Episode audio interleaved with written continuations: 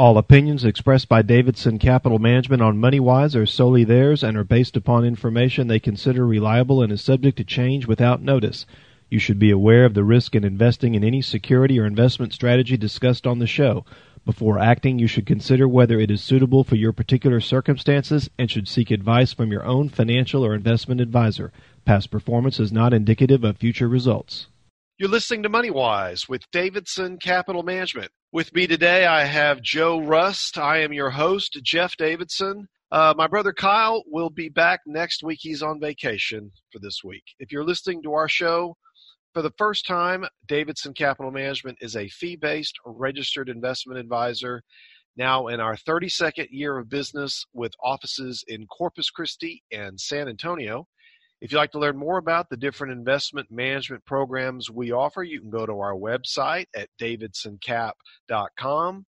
Or if you'd like to discuss your personal financial situation and receive a portfolio review and analysis from the MoneyWise guys, you can reach us in our offices in Corpus Christi or San Antonio by calling 800 275 2162. That number, once again, is 800 275 2162. If you have an investment related question you'd like for us to discuss during the show, you can send us an email at moneywise at davidsoncap.com.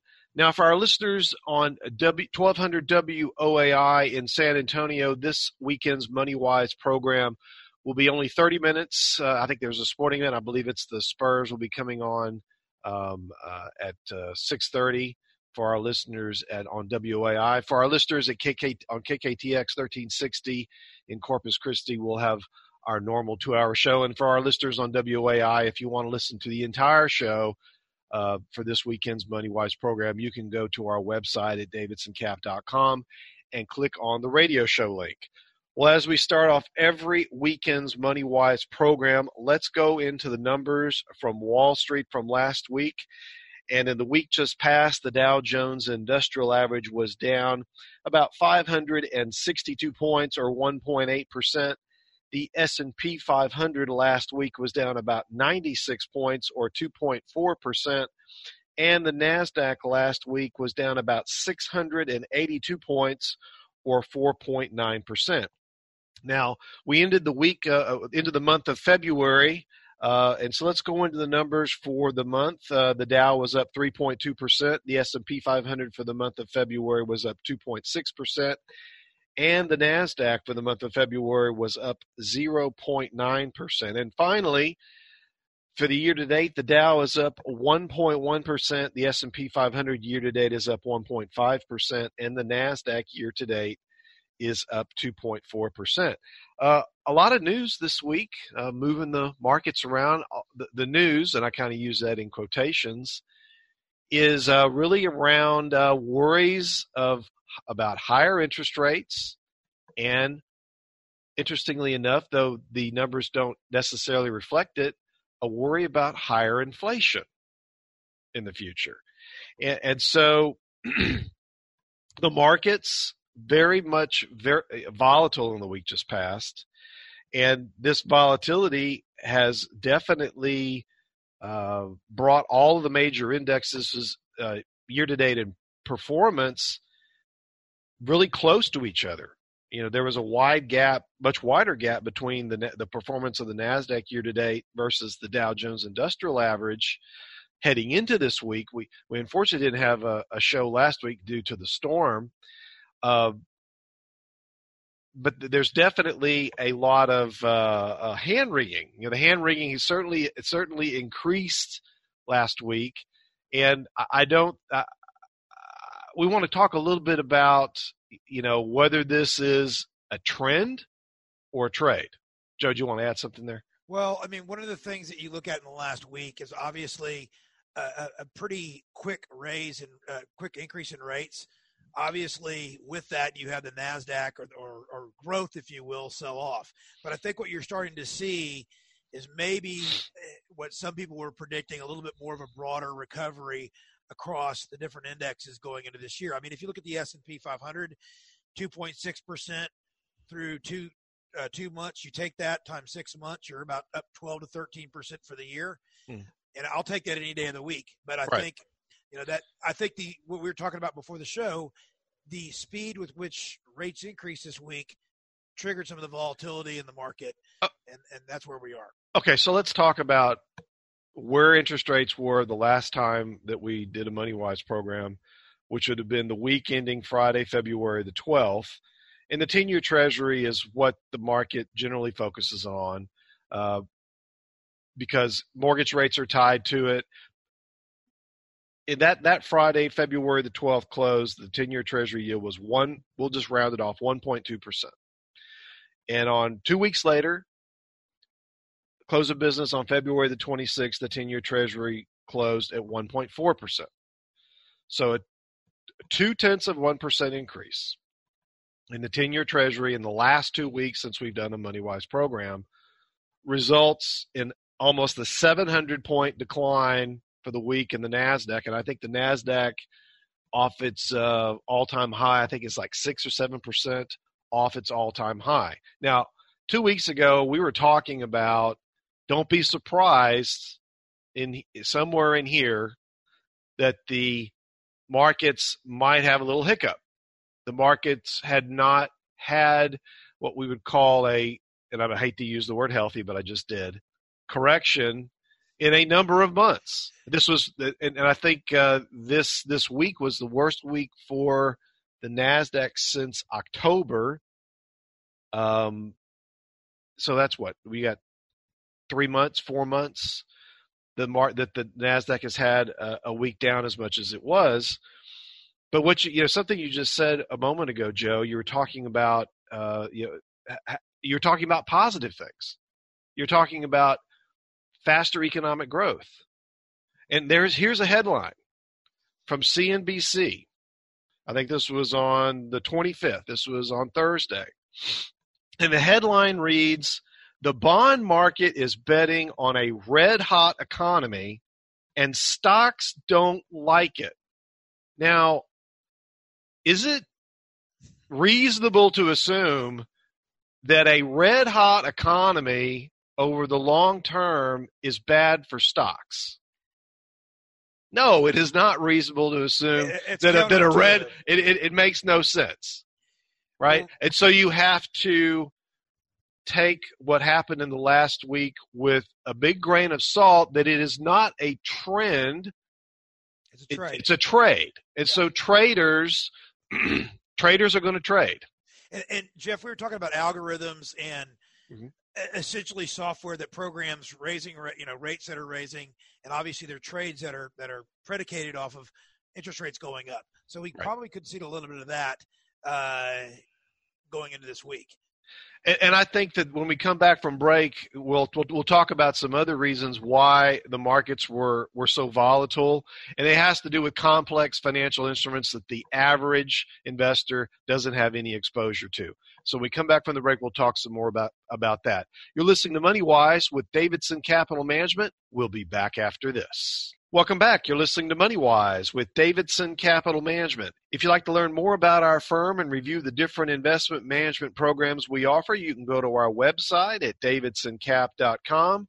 Or if you'd like to discuss your personal financial situation and receive a portfolio review and analysis from the MoneyWise guys, you can reach our offices in Corpus Christi or San Antonio by calling 1 800 275 2162. That number again is 1 800 275 2162. If you have an investment related question you'd like to hear us discuss during the show, you can send us an email at moneywise at davidsoncap.com.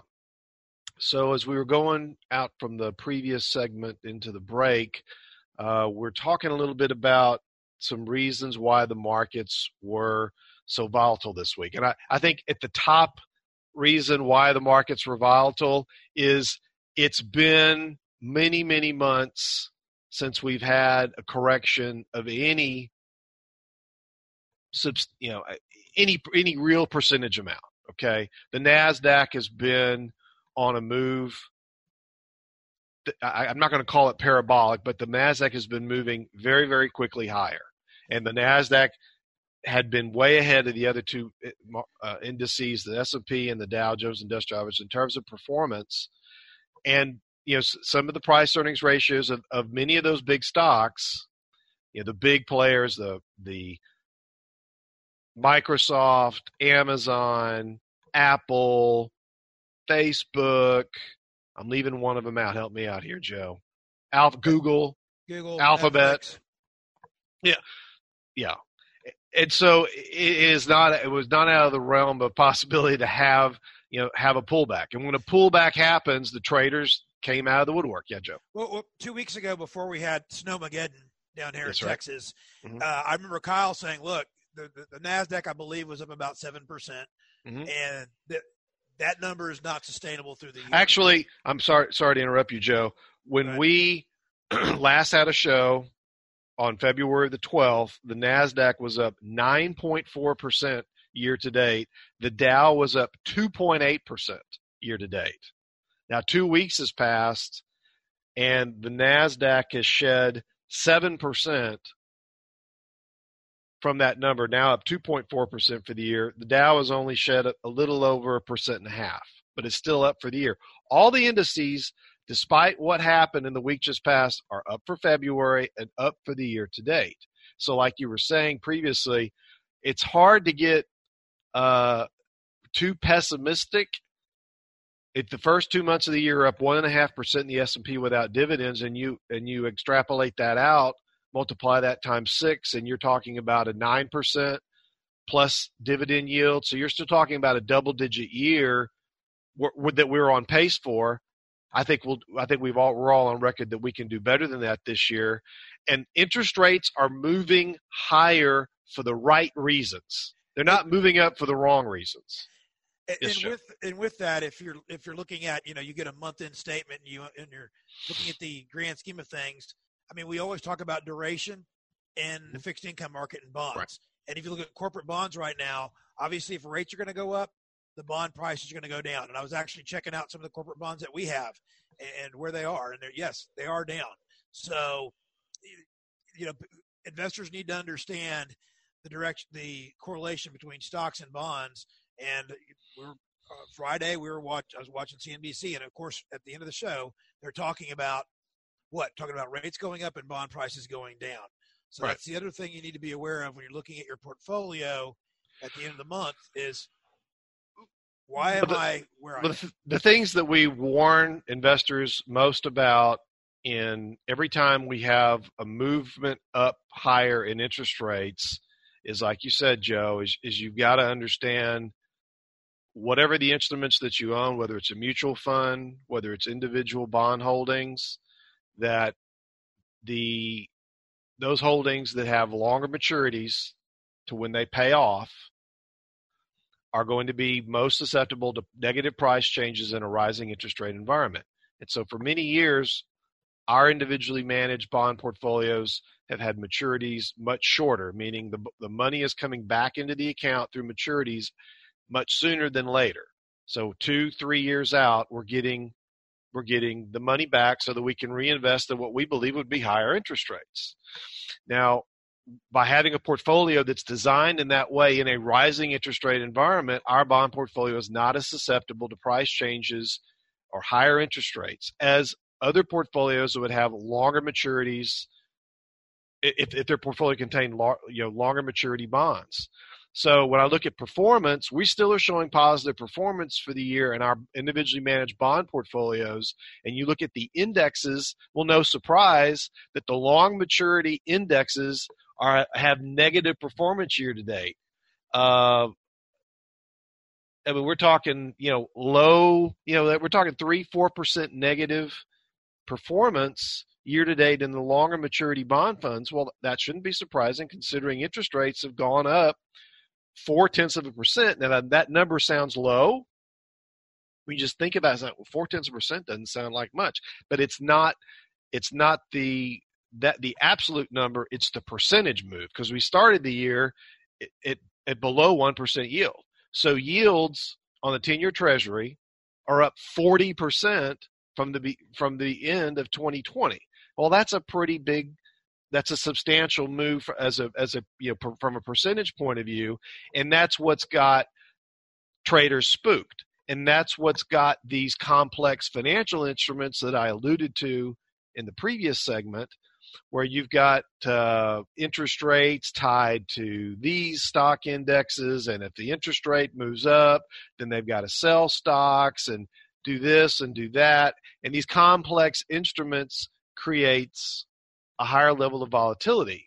And then you've and then you've got traders that see an opportunity to trade the volatility. Yes, Joe. Well, there's traders, and and in my notes for the day, we talked about rates and mm-hmm. rates and traders, and there's actually different types of traders. We even have a brand new type of trader. If you start talking about, I'm not going to name the stock that begins with a G, but they're traders that are systematic, and they're the gamblers. Okay, right. and we could talk about that a little bit later, but uh, you know that was one of the things I noticed when when Charlie Munger, who's the vice chair for Berkshire Hathaway, mm-hmm. which is actually has a 31 year track record. How long have we been in business, Jeff? 32. 32 this is our 32nd years 32 years and he talked about the, the, the article is called charlie munger says novice investors are, are getting lured into a bubble uh, in a dirty way by Robinhood. yeah but, one of the things i want to point out there's a difference between what we do, which is portfolio management, and we're investing for the long term. Right. Traders, and even to a certain extent, this new, I would say, tier of investors that he compares to gambling and taking your money and going to the racetrack and betting on the ponies. But so, really, they're they're not new. We saw this type of behavior in the late 20th century. And there's a quote, another right. quote here from Charlie Munger in that same that same article. Quote: "It's most egregious in the momentum trading." By novice investors lured in by new types of brokerage operations like Robinhood, and I think all of this activity is regrettable. End quote. Now, this activity is being motivated by online forums like Reddit and others not it's not much different than what was happening in the late 20th century dot com era. Now, in the dot com era, this was happening in hundreds of stocks. In the 21st century, in 2021, it's it's happening in essence basically one stock. Again, GameStop was on the radar this week, but after the market closed on Friday, we saw that the Securities and Exchange Commission took action on some over-the-counter stocks that appeared to have unusual trading activity and a lot of mentions media. in online social media and, and online stock investing forums. And the SEC will just step in and shut down trading. They have the right to do that. So, how long? You know, this is kind of a little bit of a sideshow to what's happening with interest rates. And this this whole notion right now is we're in we're in an environment where good news quote unquote bad news for stocks. And we've seen these types of environments before. This will it'll it'll go on for a few weeks. We'll get our correction and then we'll move on down the road. People that have, have wanted to get into some of these higher growth names, like all like the FANG stocks that we mentioned, are probably licking their chops for an opportunity maybe to put some money to work in some of these stocks and what what that means is does that mean that the nasdaq is going to stop going down next week and we're going to start to see a run back up to all-time highs i don't know but i do know that the week what's happened in the last week and the fact that we've seen interest rates move higher is not the end of capitalism as we know it you know interest rates are moving up for the right reasons and the right reasons are a hotter economy more economic growth. And next week, we'll probably may get a, a, a jobs number that shows uh, an improve, continue to improve job market. Well, in the next segment, we can talk a little bit about the F word, which I mean the Fed, but the other, uh, then the I word, which is inflation, and that's one of the things that Powell hit on earlier this week. And I know your dad will get mad about this, right. but it does need to be discussed because I think that is one of the things that we need to pay attention to.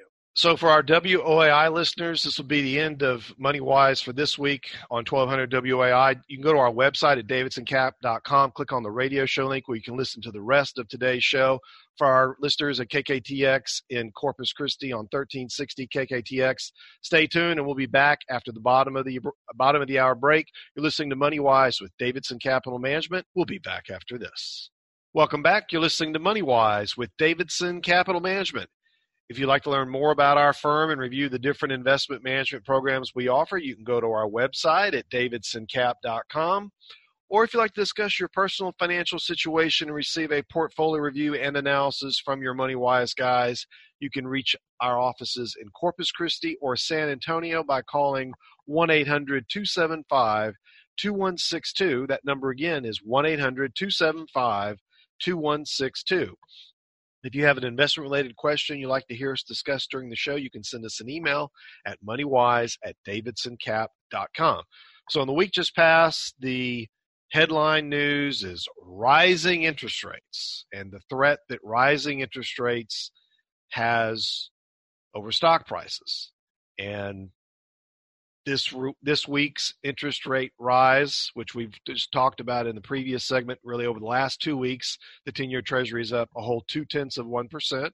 But as a percentage move, it's a, a fairly substantial percentage move. But I also will, want to remind all of our listeners that even at one point two, let's see, pardon me, one point four percent on a ten-year Treasury in the week just passed, that's still a half percent lower than we were at the beginning of 2020. If my memory serves me correctly, we started 2020 before you know the coronavirus uh, shutdowns really hit the economy. We were we had a 10-year Treasury in and around yield in and around two percent.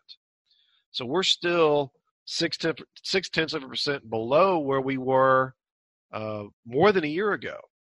Now, I think we're on record. I think we had said earlier this year that that we wouldn't be surprised to see the 10-year Treasury get to a 2% yield by the end of the year.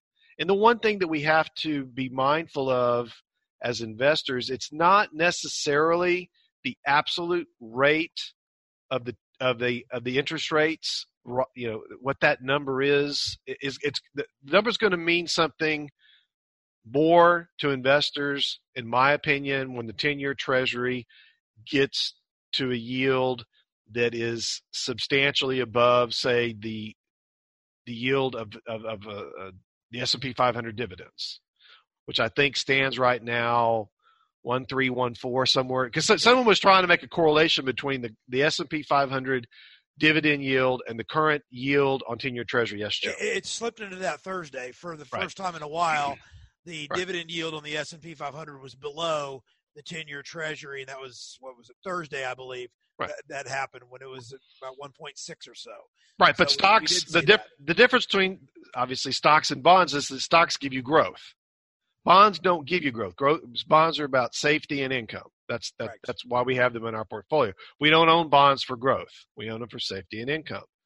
But I, there was an article that I found this was actually dated from 2017 that, that talks about historical market performance when interest rates rise. And it talked about a Fed funds rate being at one and a half percent. Well, obviously the Fed funds rate right now I think is zero, between zero and one quarter of one percent. That ain't much. But but it went back to 1971, I believe, and it showed that on average the S&P 500 in rising interest rate environments on average was up 20%. And there were there's at least I think on this particular chart about 10 different time periods when the 10-year treasury yield went up and so did the stock market. Now, did that happen every time? No. But the average is 20% gain. Am I am I saying over the next two years that we go from a 10 year treasury yield right now, which is 1.4%, and let's say two years from now we're up to 3%, and the S&P 500 is up another 20% from here? Maybe. What we have to be mindful of, ladies and gentlemen, is the pace at which interest rates go higher. That's what we have to be mindful of. If it goes up a half percent a week for the next four weeks straight, that is going to be a huge problem for the stock market. But what's the catalyst to cause interest rates to move that fast over that shorter period t- time period? There isn't a realistic scenario that I can that, that I can think of. And so we'll have weeks like the week we just had, or two weeks like we just had, where where we have a two tenths of a percent increase in interest rates, which which equates to about a ten percent rise in the ten year Treasury yield, and it'll freak out traders, and the markets will have a little bit of a freak out. And what gets attacked first? Well, the stocks that have done the, done best, the best, are going to get attacked first, which is So- large cap growth. which is which is large cap growth technology. Your that's ex- names, your exactly. apples, like we talked about earlier. And so what we did earlier this year, Joe, where we where we changed our portfolio composition to a more equal to an equally weighted composition because we had some of these stocks were overweighted in our portfolio. Several of those FANG names were double positions relative to the other stocks that we owned in our portfolio. And we changed that at the I think I believe it's the end of January to an equal weight and took profits in many of those names. That doesn't mean that our portfolios were immune from a uh, five percent decline in in the Nasdaq.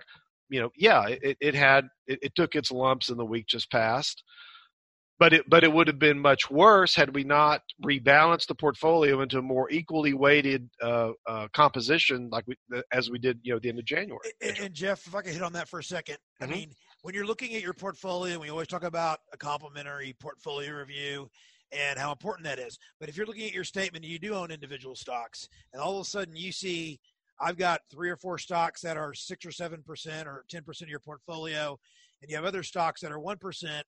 Your risk is if you're overweight in those particular stocks that are doing really well, Mhm. you, you're, you're headed for. a- You might be headed for a larger than garden variety correction in your portfolio. In your portfolio, yes, absolutely. Not not everybody's portfolio, not in the equally weighted S and P or what have you, but in your portfolio specifically. Jeff and I were talking about a review we were doing where they had a particular uh, uh, chip stock that was a significant part of a portfolio which we owned. Great stock. We t- hit it for profits multiple times, but if you have too much of that stock, and Kyle and I could talk Right. about back in the Enron days, that's what can happen. yeah, well, it- So, it's a one percent position in our portfolio, and this particular this particular example uh, had multiple portfolios, and one of the portfolios in this example had a forty. That's a four zero percent position in this one one stock. Well, that is obviously uh, a very excessive, and we're talking about individual stocks. We're not talking about mutual funds. Mutual funds, that's okay. Cash, that's okay. Uh, but individual ETFs, that can be okay, but not individual stocks. and and I think if you drill down and you just have mutual funds or ETFs, if you had a position and say a large cap growth fund and it was 20% of your portfolio and now it's 30 35% of your portfolio and you haven't rebalanced that you haven't taken profits there's still going to be risk inherently in non-single in, in a portfolio not constructed of individual stocks and you just have to be wary of that too Yeah. so So, kind of summarizing the week just passed before we switch gears into some investor education. We, you know, we ourselves have been talking about making some changes in the portfolio in terms of our asset allocation weightings towards uh, technology, uh, potentially lightening up some of those allocations and reallocating that money to some other asset classes and some other industry groups. Uh, you know, one one industry group that we ventured into here recently that we haven't had any participation in at all for quite some time is what, Joe? I put you on the spot there. It's energy. and what was the stock that we had in our portfolio? We've been talking about this stock now fang for for for I don't know two years. Diamondback Energy, f-a-n-g F A N G, yes and, and uh, you know, though uh, uh, the, the the really difficult winter weather that we've had here in the last couple of weeks has has certainly uh, not hurt our position in in that particular stock. Yeah, we, we planned that. That's right. We planned. way, that. we knew it was coming. So I wish ERCOT did. I think we could all attest to that. But So switching gears, um, Joe, you had pulled out an article. I think this is from Market Watch in the week just passed, entitled "How to Retire Rich Without a Budget." Now, Sure, right, and and this was uh, written earlier in this month, and one of the things that Jeff and I get a lot of in this month, particular, individual clients wanting us to do retirement planning for them. Yes, we're we manage portfolios. That's what we do. But the other thing that we do as advisors is help clients construct a portfolio that's going to get them to retirement and through retirement, if you will. And me, eh, we do work with 401ks and participants. And the number one question I get, it's not always what I need to be invested in.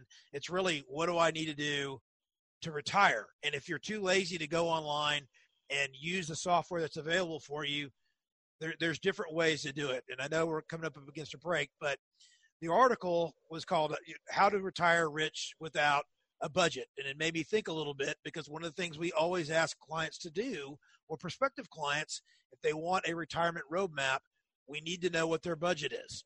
The other thing you have to do, actually, even before that, is have a balance sheet, a personal financial balance sheet that you need to have for us to get from point A to point B.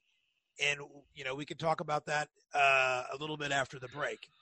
You know, I, I think having a budget has to be right it has to be the very first thing that any investor does before they even think about retirement.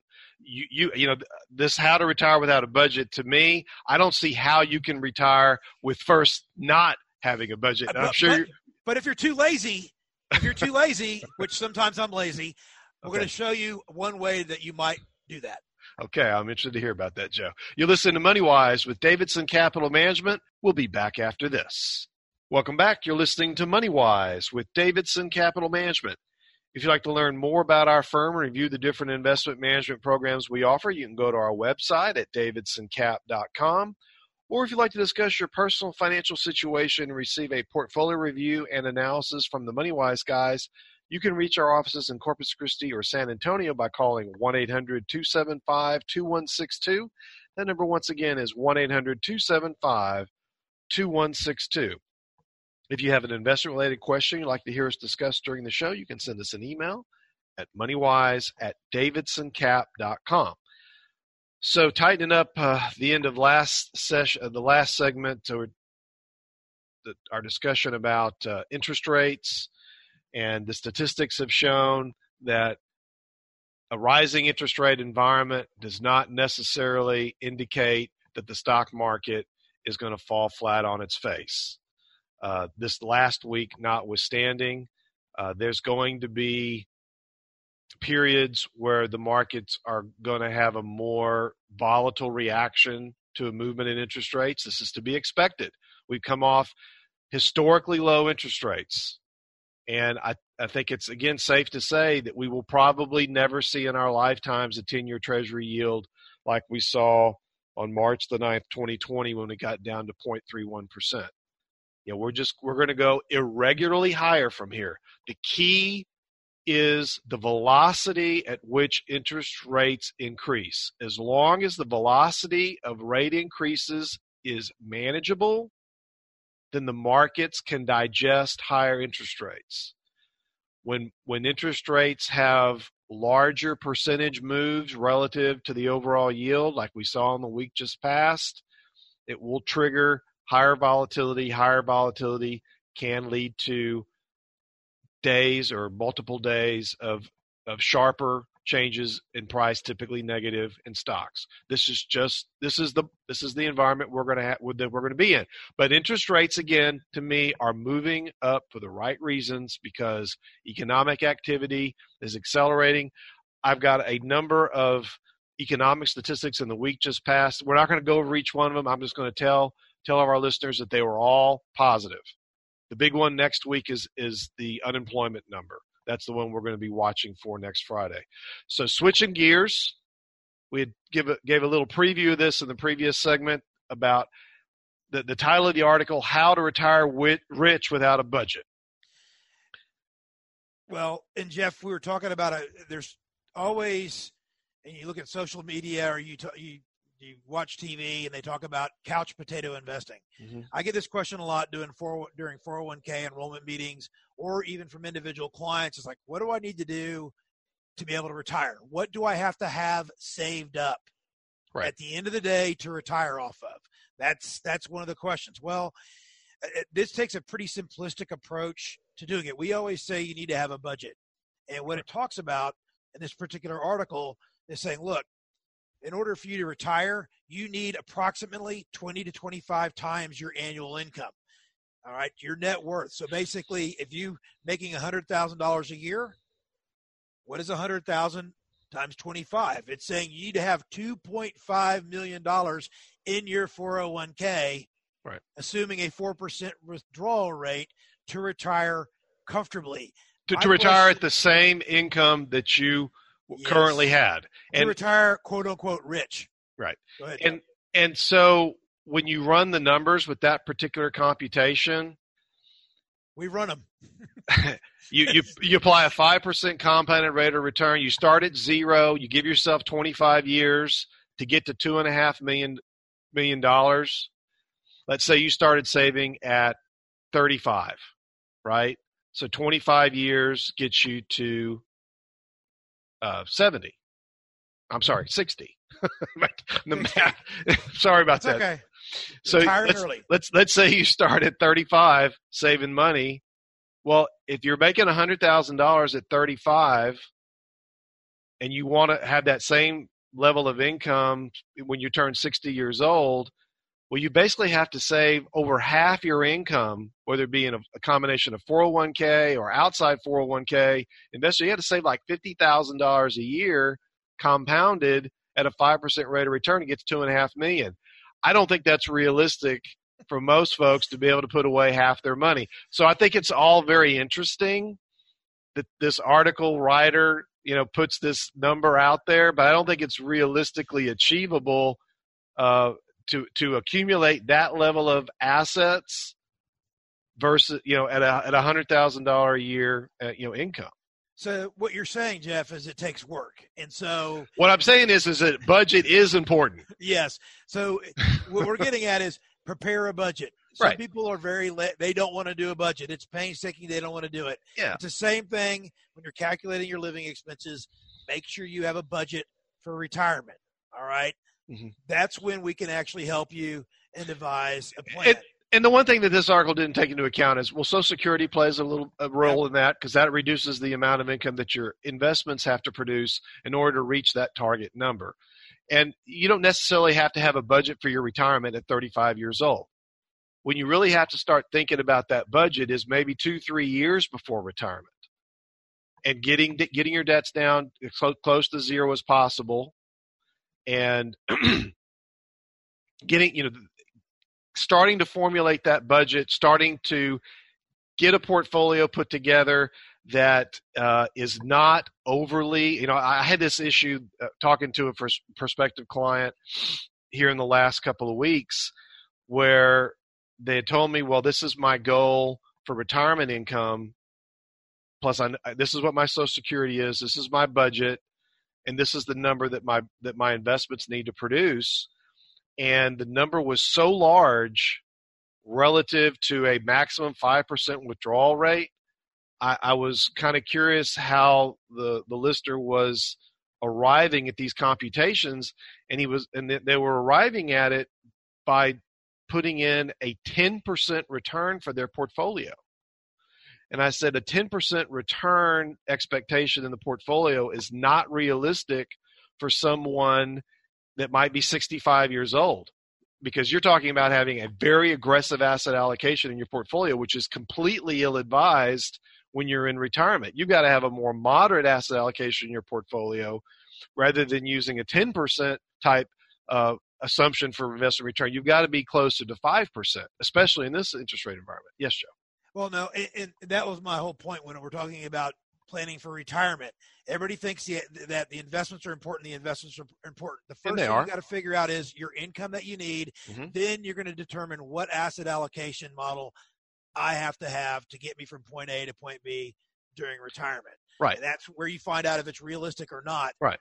Based off of what the market's done over the long term. And I think when I had this conversation with this prospective client and we talked about expectations, and I said, I think that your return projection is just far too high and not realistic in retirement because you can ill afford to have an aggressive asset allocation in your portfolio and the markets take a tumble because you just don't have that much time to recover. And so I said you need to rethink the numbers at a much lower assumed rate of return.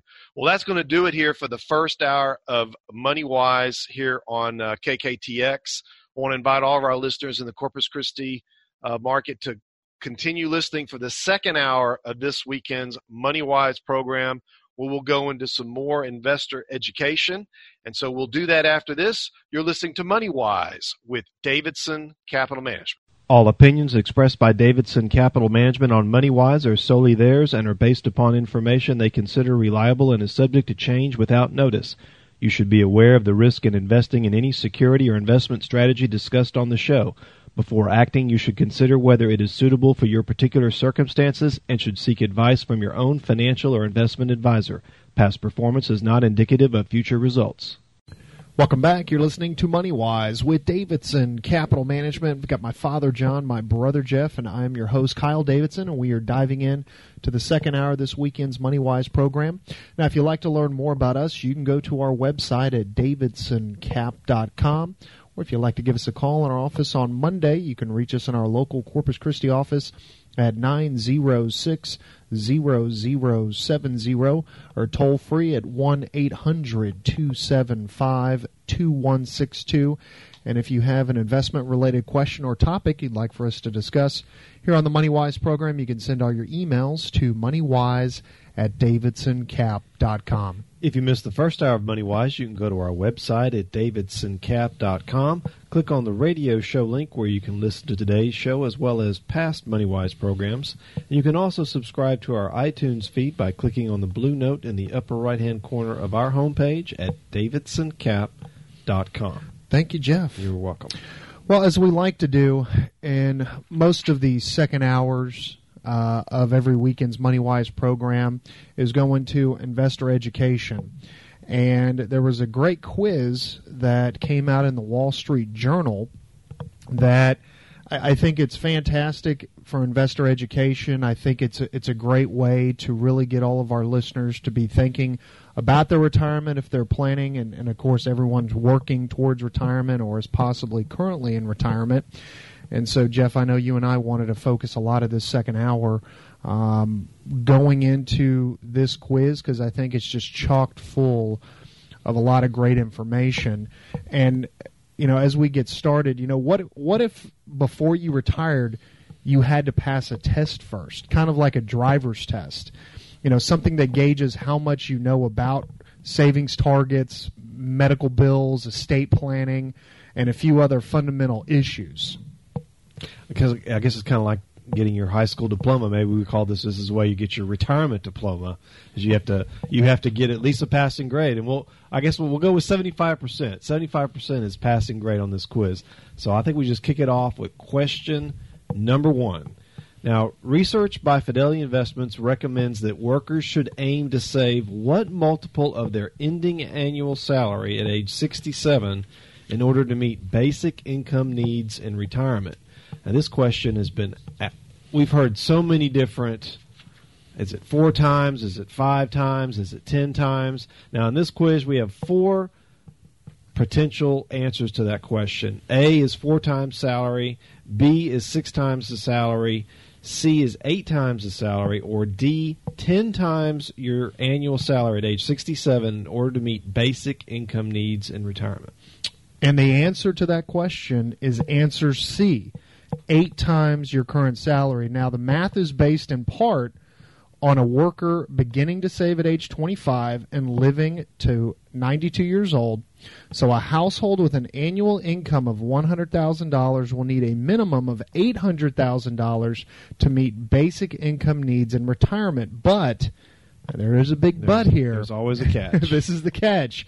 This is a conservative estimate according to the National Institute on Retirement Security. By contrast, though, Aon Hewitt, which is a human resource consulting firm, estimated that 11 times salary is needed at age 65. So, in that same example, you would need $1.1 million in order to meet your basic income needs if you were to retire at age 67. These numbers to me, I, I, must say, and I know you guys deal with it more on a day to day basis, but these numbers are pretty absurd, large, honestly. Eight hundred thousand dollars. Well, think about eight hundred thousand dollars. Yeah. Now remember when when we started working, and I'm from this group, we thought you were doing well if you made ten thousand dollars a year back in the late sixties. It's called inflation, Papa I, Son. I know that, but but, but when you see this number, uh, eight hundred thousand dollars, I, I I don't know what the percentage would be of people that actually would have saved this for my generation, but it's got to be a lot smaller than what these numbers show in the survey. And so, I, I guess what I'm saying is.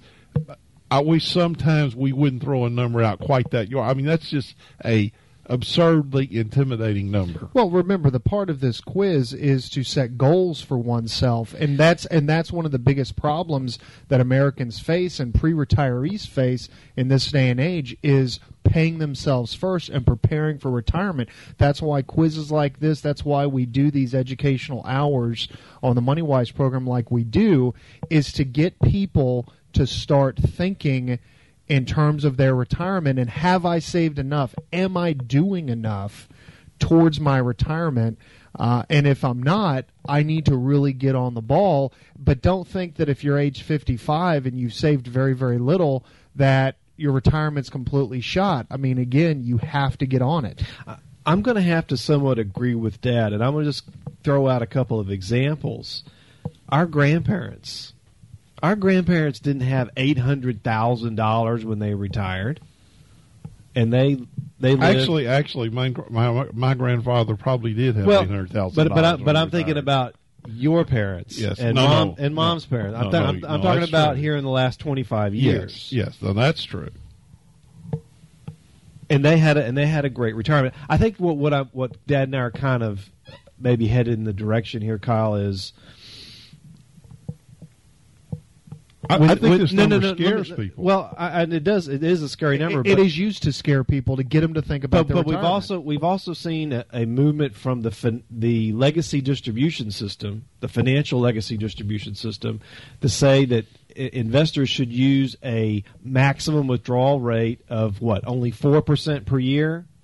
And we think that that's awfully low, and we think the reason they set it at four percent is one, so that they could continue to collect their high fees and expenses, and two, to keep the bar as low as possible, to keep as much money on their on their in their care and control, if you will, so they could keep their high fees and expenses. And maybe this is another way of saying, okay, we can keep we get people to save more money by putting this kind of information out so that we can again collect more fees and expenses from folks. Okay.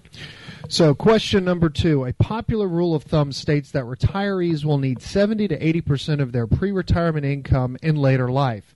Some of the best research into replacement ratios by Aon Hewitt and Georgia State University have found that a good benchmark is A 65%, B 75%, C 85%, or D 95%.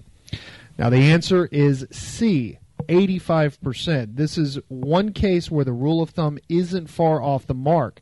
In its own study of replacement ratios, the Social Security Administration has noted that households typically need less income later in life because income taxes are lower, people no longer need to save for retirement and work related expenses are reduced or completely eliminated. That said, the best way to identify one's replacement ratio is to draw up a detailed budget for later life, unfortunately. Well, with that, we're going to take another commercial break. When we come back, we'll be continuing this quiz. Think you're ready to retire? And we'll do that after this. You're listening to Money Wise with Davidson Capital Management. Your Money Wise guys will be back after the break. Welcome back. You're listening to Money Wise with Davidson Capital Management. If you'd like to learn more about us, you can go to our website at davidsoncap.com. Or if you'd like to give us a call in our office on Monday to discuss your personal financial situation or receive a portfolio review and analysis from your Money Wise guys, you can reach us in our local Corpus Christi office at 906 0070 or toll free at 1 800 275 2162. And all emails can be sent to moneywise at davidsoncap.com. So before we went to the last commercial break, I was on uh, question number two of the quiz.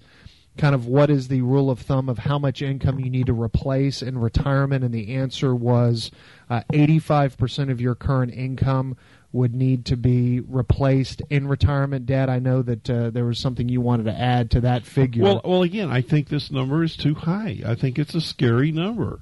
And I, you know, when they throw out these big numbers like this, I don't know that this motivates people. It's almost like people throw their hands up because you think it's too overwhelming. It's just too overwhelming.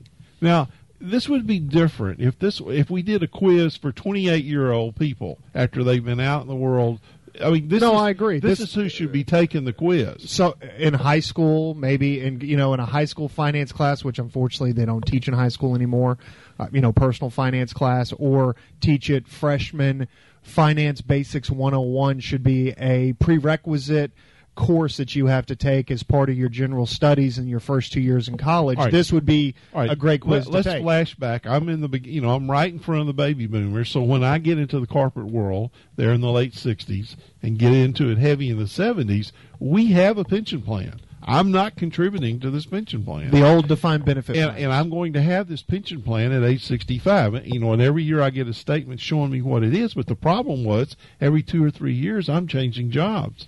And so I end up with no retirement until we finally come out with a 401k. Mm-hmm. And so now we do have a situation where young people can carry this 401k with them wherever they go. Wherever they go. And but so, but they have to participate. But they have to participate. And so what I'm saying is some of this throwing out these big numbers, I, I fear that most of the people, the baby boomers, are the first 10 years of the baby boomers, they're done. They were in these same plans. They didn't start their 401ks until the 80s. There's no way in the world they got these kind of numbers. They just aren't going to have these kind of numbers. Not, not the majority of the people. It's almost as if these first two questions are assuming that the retirees are have kids that are still teenagers and haven't gone to college yet, and they just bought their house two years before, and they have a 28 years left on their mortgage, and they got two brand new cars yeah. in, in the garage. You know, in the real world, most of the most of the people who had, when they retire, their kids are out of college, their house is probably paid off or nearly paid off, and they have two cars in the garage that are paid for. And the reason I say is because we see these folks every day. Mm-hmm. and and they don't. And the, the typical retiree or person that's getting ready to retire comes to us and says, "Oh, my house is paid off, my cars are paid off, my kids are out of school, no credit card my, debt, and no credit card debt." And, and, and, they and they've prepared properly. They they took the proper steps of paying themselves first. But usually, Dad, they, these folks that we see have the combination of the traditional pension, like you're talking both. about, and the 401k. Now, you know, and what's typical is that the pension's usually about half of their retirement savings, and then the 401k is the second part.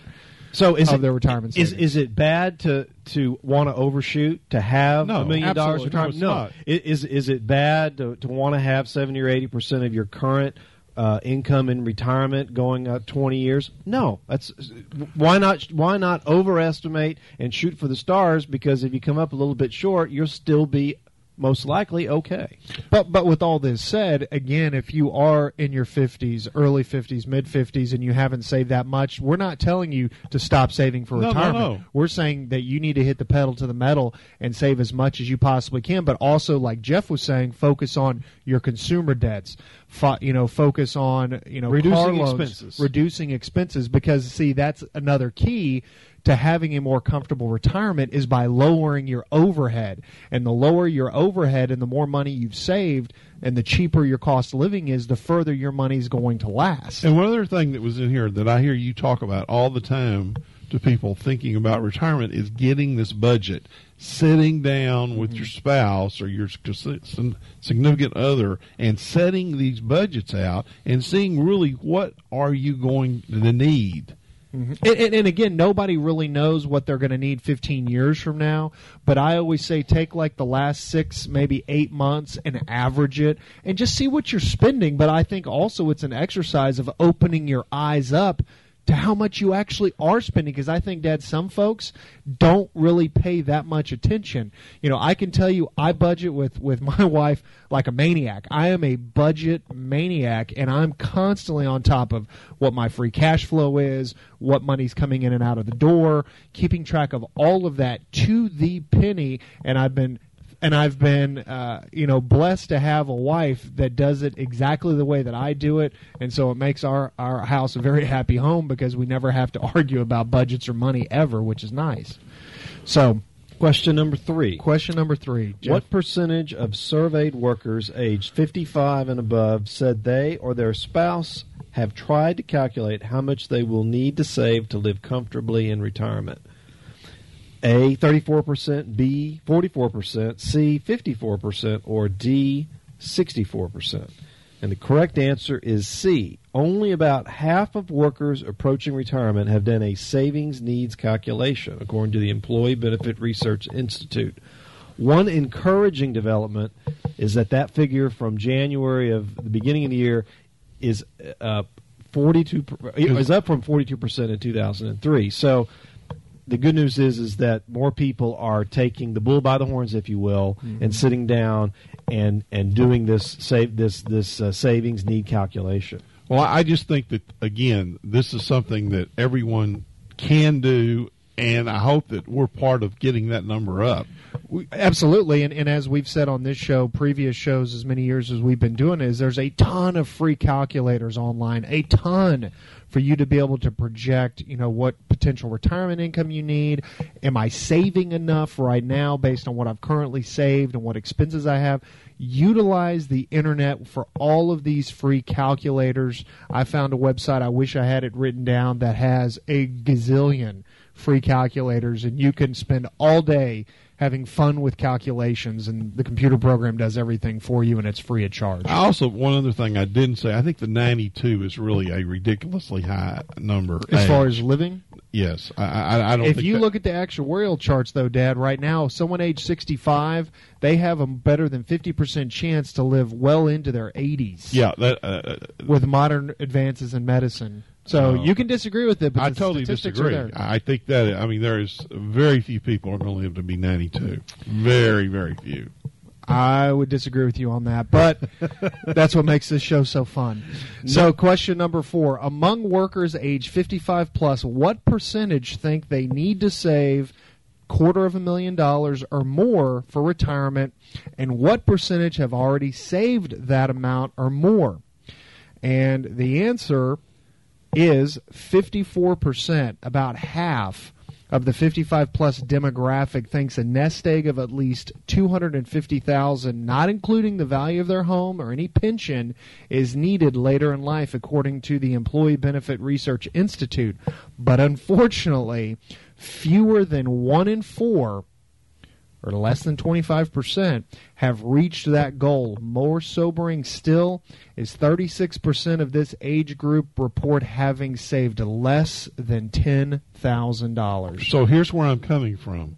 We throw out a number of 800,000 in question number one. We come back here on question number four, and we're saying, But that's less- 800,000 based on a $100,000 household income, dad. So if you Uh, make okay, all right, $50,000, all right. Gra- grant- it's granted, 400,000. But what I'm saying here is we, we can't even get more than one in four people to have two hundred fifty thousand dollars. I know that's why we're doing this survey to No. really get people to start thinking, and it's kind of a not I don't want to say scare tactic, but it kind of is to to to wake people up that maybe are not on that savings bandwagon. Well, see, and, two and debt reduction sound a quarter of a million, a quarter of a million, million, a quarter of a million dollars sounds like a lot of money until you think you're going to live eighteen years plus, plus past the age of sixty five. All of a sudden, you put twenty years into two hundred fifty thousand dollars. That's not a lot of money. that's about over that twelve time. thousand five hundred a year. Yeah. That's not. That's you're not going to be on It's a grand a month. Yeah, that's not going to get you anywhere. So th- that's why that's why when we're talking these numbers,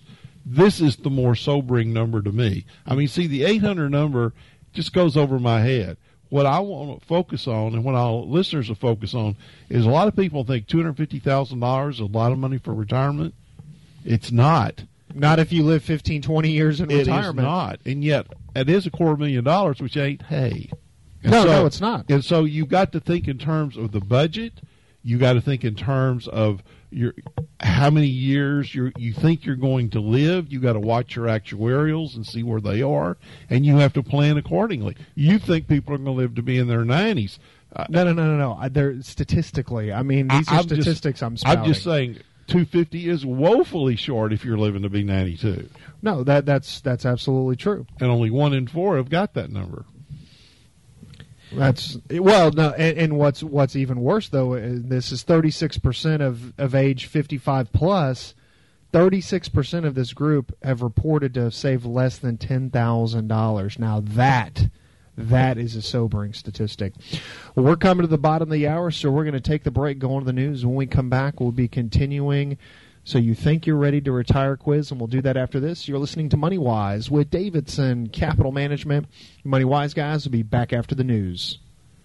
Welcome back. You're listening to Money Wise with Davidson Capital Management. If you'd like to learn more about the Money Wise guys, you can go to our website at davidsoncap.com.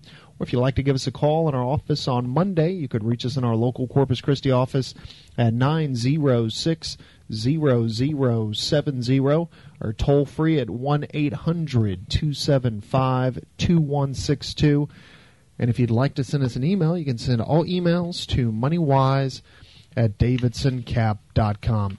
So we're continuing the quiz that came out of the Wall Street Journal. Think you're ready to retire? That's the title of the uh, of the article in the quiz, and we've gotten to question number five. Now, question number five is: What is the average age at which current retirees say they actually retired, and what is the expected retirement age of current workers? Now, the answer, according to the Gallup poll published in May, found that the average retiree stopped working at age 61, and that's up from 57 in 1993. And the average worker currently expects to retire at age 60, 66, up from age 60 in 1995 giving your nest egg a boost isn't the only benefit from delaying retirement. Gallup also found that individuals age 60 to 69 who work have slightly better emotional health than those who don't work. I think since 2008, I have been making the statement that I thought that the re- one of the reasons why uh, unemployment, the unemployment rate, seems to be staying at a higher level than it might might have been in uh, recoveries past, if you will, is because of this. Is because of the average worker working longer. I like the way that you put it like a domino effect. That Yeah, last yeah. domino hasn't fallen I, I off. think he's right on it. I think he's right on because something because if here. we've got if we've got 36 percent of the 55 plus age demographic that have saved less than ten thousand dollars for retirement, how can they actually retire? The answer is that they can't. Unless they can live strictly off of Off Social Social Security. The- well, and you can't start taking Social Security. You're 62, and you're saying No. the number right now is 61. And for Kyle, for me, it's 65. Well, what I, I mean, what what was what was amazing though, I think in this last question though, is that the average age of current retirees they stopped at sixty one. They Which- retired at sixty one sixty retired one before they could before get- they could get, get Social, Social Security. Security. and now and now workers are currently thinking about age sixty six. I mean, I Which, think would, and- which and I- would be after the majority of them start being able to collect. And, and here's something else that's interesting about this statistic. Remember now that the people that are in and around my age didn't get a 401k until the 80s. So they worked 10, 12, 14 years before a 401k even existed. that's true. And, and, and really IRAs had not been around that long. And so mm-hmm. what you're seeing here is that the people who have actually retired are those few people that stayed with a corporation, did not job switch, and the corporation exists. You know, in my case, almost every, you know, corporation I work for is no longer in business. and their pensions had to get turned over to the Pension Benefit Guaranty Corporation, and those folks have enough unfunded liabilities to handle strictly from the airline industry alone. So I find it interesting that, that my age group this retired, they said that they retired at age 61. So that tells me that they were a government worker, they were in the military, uh, they they had some type of public service, or they were fortunate enough to have worked for a corporation that stayed in business and they didn't job switch. Number six. What percentage of surveyed workers say they plan to continue working for pay in later life, and what percentage of current retirees say they have worked for pay? Now, the answer to that is it's among the biggest disconnects in retirement planning. The large number of current workers who anticipate earning a paycheck in later life and the relatively small percentage of retirees who actually have done so. 69% plan to work later, uh, plan to work in retirement, while 25% have worked for, uh, say they have worked for pay in, in retirement. So, I mean, that when 69% are planning to work in retirement, but in actuality, only 25% do. So if you think, well, I haven't done a great job saving for my retirement, when I finally retire, I'll go get a part-time side job and, and earn money that way. Well, this this survey has found out that a lot of people plan to do that, but very few actually go out and do it. Number seven, what percentage of U.S. households are at risk of not having enough savings to maintain their living standards in retirement? Now, A, 33%, B, 43%, C, 53%, or D, 63%. Now, the answer is C, 53%. And that figure has climbed 9 percentage points between 2007 and 2010, according to the National Retirement Risk Index. Now, among the reasons for the increase are the bursting of the housing bubble, falling interest rates, and the gradual increase in Social Security's full retirement age. And the approved, if painful, solution for reducing that risk is save more, reduce expenses. So we we're right. just talking about, reduce and hang expenses. on to your current job for as long as possible. But see, this number is too low we just said only one in four is saving two hundred fifty thousand dollars. So then how could no, no no no yeah yeah one in so four. So how could only fifty three? How is it that fifty three percent have enough savings? That can't be. The number should be 26, 25. This number is not consistent with the other number. Well, you're going to have to call the National no, Retirement no. Risk Index at the I, Center what, what for I'm Retirement saying, Research and tell them that. But what I'm saying, these are two separate studies. This is not done by the same people. And what I'm saying here is when you start looking at these different studies, everyone has different answers. They got different numbers. And what we see, because we are on the front lines, what we're seeing is that we're seeing the few. We're seeing that one in four that has saved, mm-hmm. that has got this money. But you've got this other group that are relying on Social Security, and we can't even get our politicians to discuss fixing it. That's right.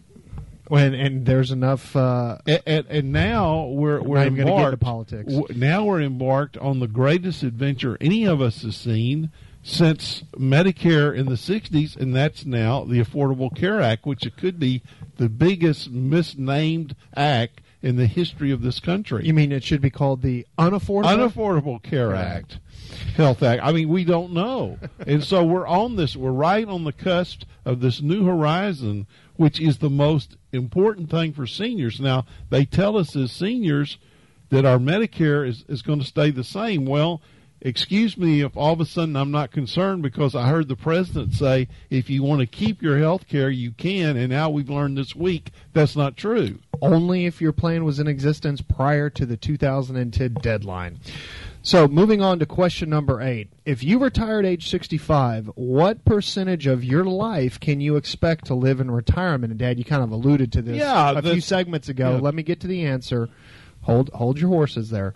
hold my water. 14%, B 17%, C 20%, or D 23%? And the answer is D 23%. The average life expectancy for a 65 year old is 19.1 years, which means the average American will spend close to one quarter of his or her life in retirement. Again, the key as to why you have to save for retirement. And remember, we now have that giant rat that's gone through the snake that's coming out with the baby boomers that has skewed all of the numbers all my life in every day how many more are retiring and we're getting ready to change health care for everyone in the country. You lost me with the rat through no, the I'm snake. just I'm saying baby boomers was this giant group of population Uh-huh. that skewed schooling, then it skewed housing, And it's gonna skew Social Security it- it's benefits gonna and whatnot. skew entitlements. Yep.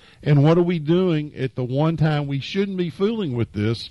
We've just got ourselves into the health care situation. Mm-hmm. And so what I'm saying is that while these guys are up there screwing around with the budget ceilings and everything else, as we talked about on show number one back in November 2005, entitlement tsunami wave continues to approach the Poseidon. Okay, so question number nine. A 65 year old couple retires this year in 2013. How much money will they need to cover medical expenses throughout their retirement? A, $100,000, B, $140,000, C, $180,000, or D, $220,000? Now, this number will probably shock some of our listeners. The answer is D. The figure from Fidelity Investments is actually down 8% from projections in 2012. So you'll need $220,000 to cover medical expenses throughout your retirement. Now, the re- but the remaining significantly larger than most. Now, this number is is significantly larger We don't know than most now. than most consumers estimate. And a Fidelity poll of pre-retirees age 55 to 64 found that nearly 48% believe that they will only need $50,000 to pay health care costs in retirement. What's also problematic is that the estimated $220,000 doesn't include the possible cost of over-the-counter medication, most dental services, and long-term care.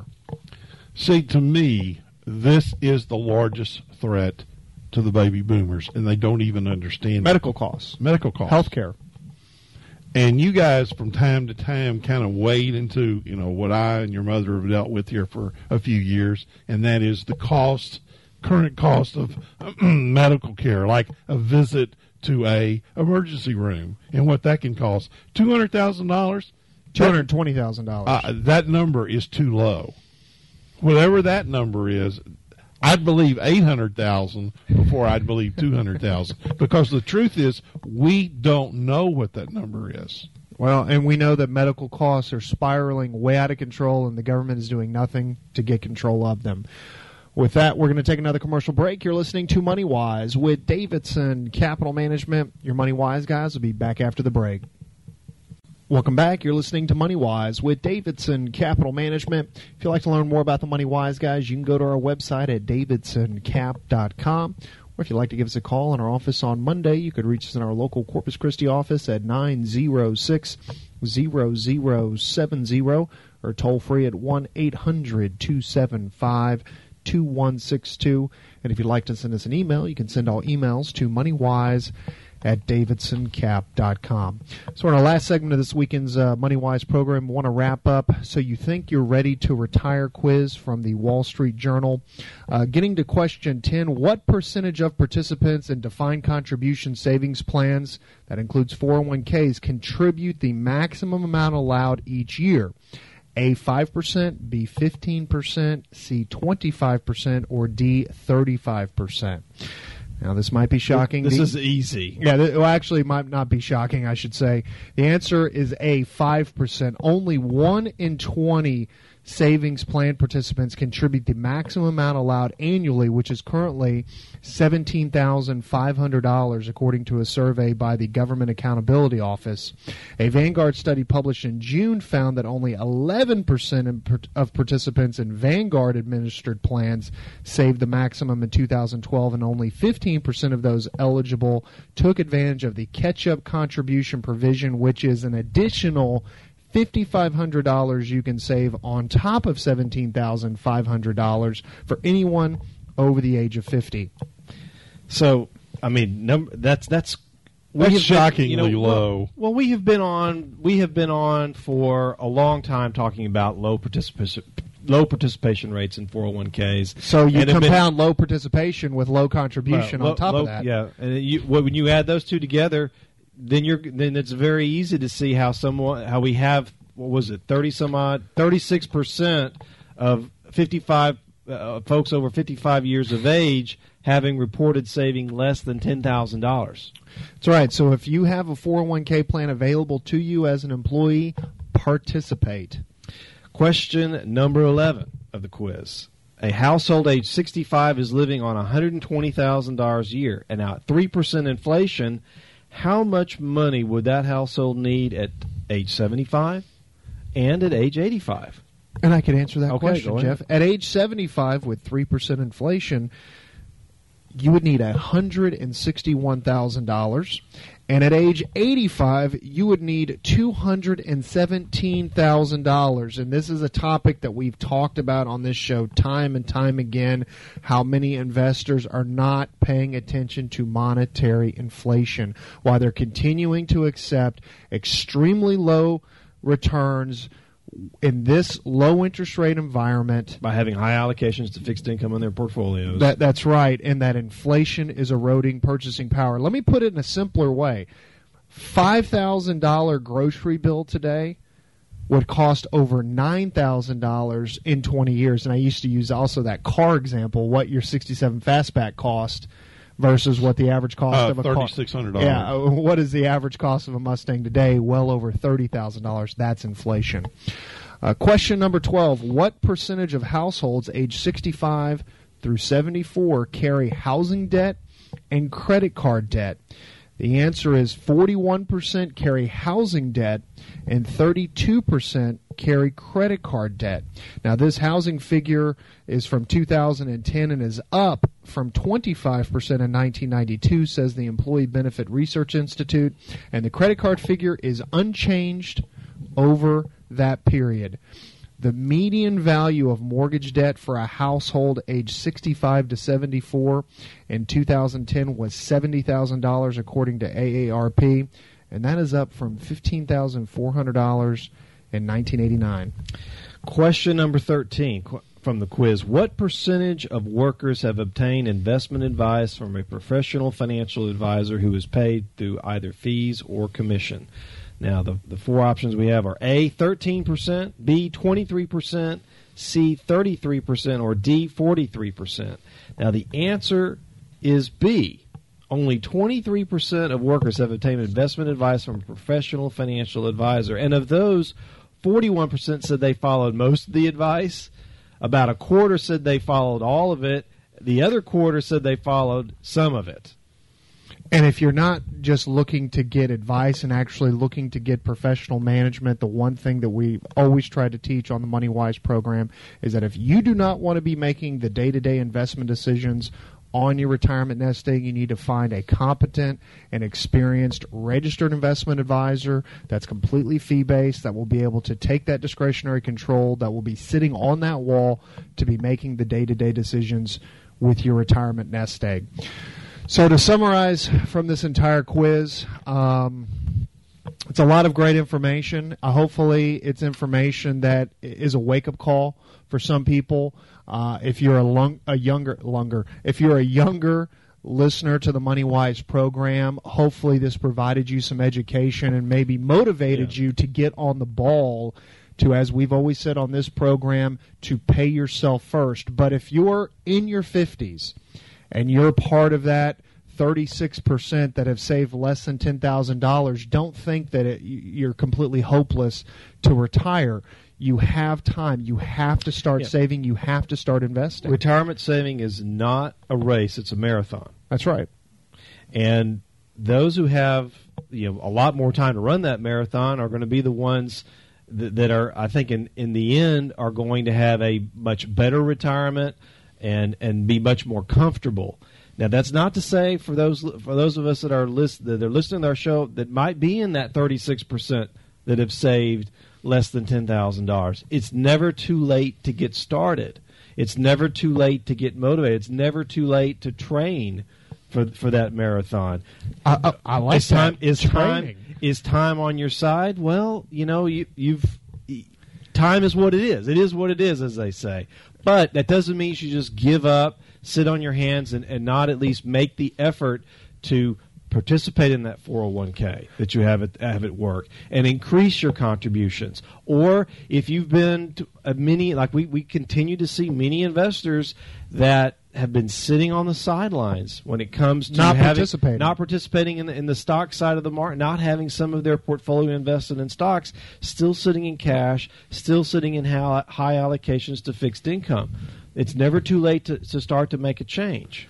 And, and you know, retirement planning would be extremely easy if all of us were given a piece of paper the day we were born that said the day that we were going to be leaving this earth. Retirement planning would be very, very easy. Unfortunately, none of us know when our last day on this earth is going to be. And so the best thing to do is to be prepared and to plan. That's absolutely the key. And pay yourself first. And constantly be thinking about that prize. Kind of like Jeff said, that marathon. There's a finish line at the end of that marathon. It's a long race, but you will eventually get to that finish line. And so you have to prepare and plan for And so, it. if you're not sure where you're at in your marathon, if you think you need to be saving more, if you're not, if you're not sure what you own in in, in, in retirement, if you want to get a a, re, a a look at your retirement plan and see if am I invested in the right securities, you know, give give us a call at Davidson Capital Management. We'll be happy to do a free portfolio review and analysis. Okay. And you can reach us at 906 0070 or toll free at 1 800 275 2162. And with that, we'd like to thank everyone for listening to this weekend's Money Wise program. For my father, John, and my brother, Jeff, this is Kyle Davidson saying have a fantastic weekend and to your financial health. We will talk to you next week.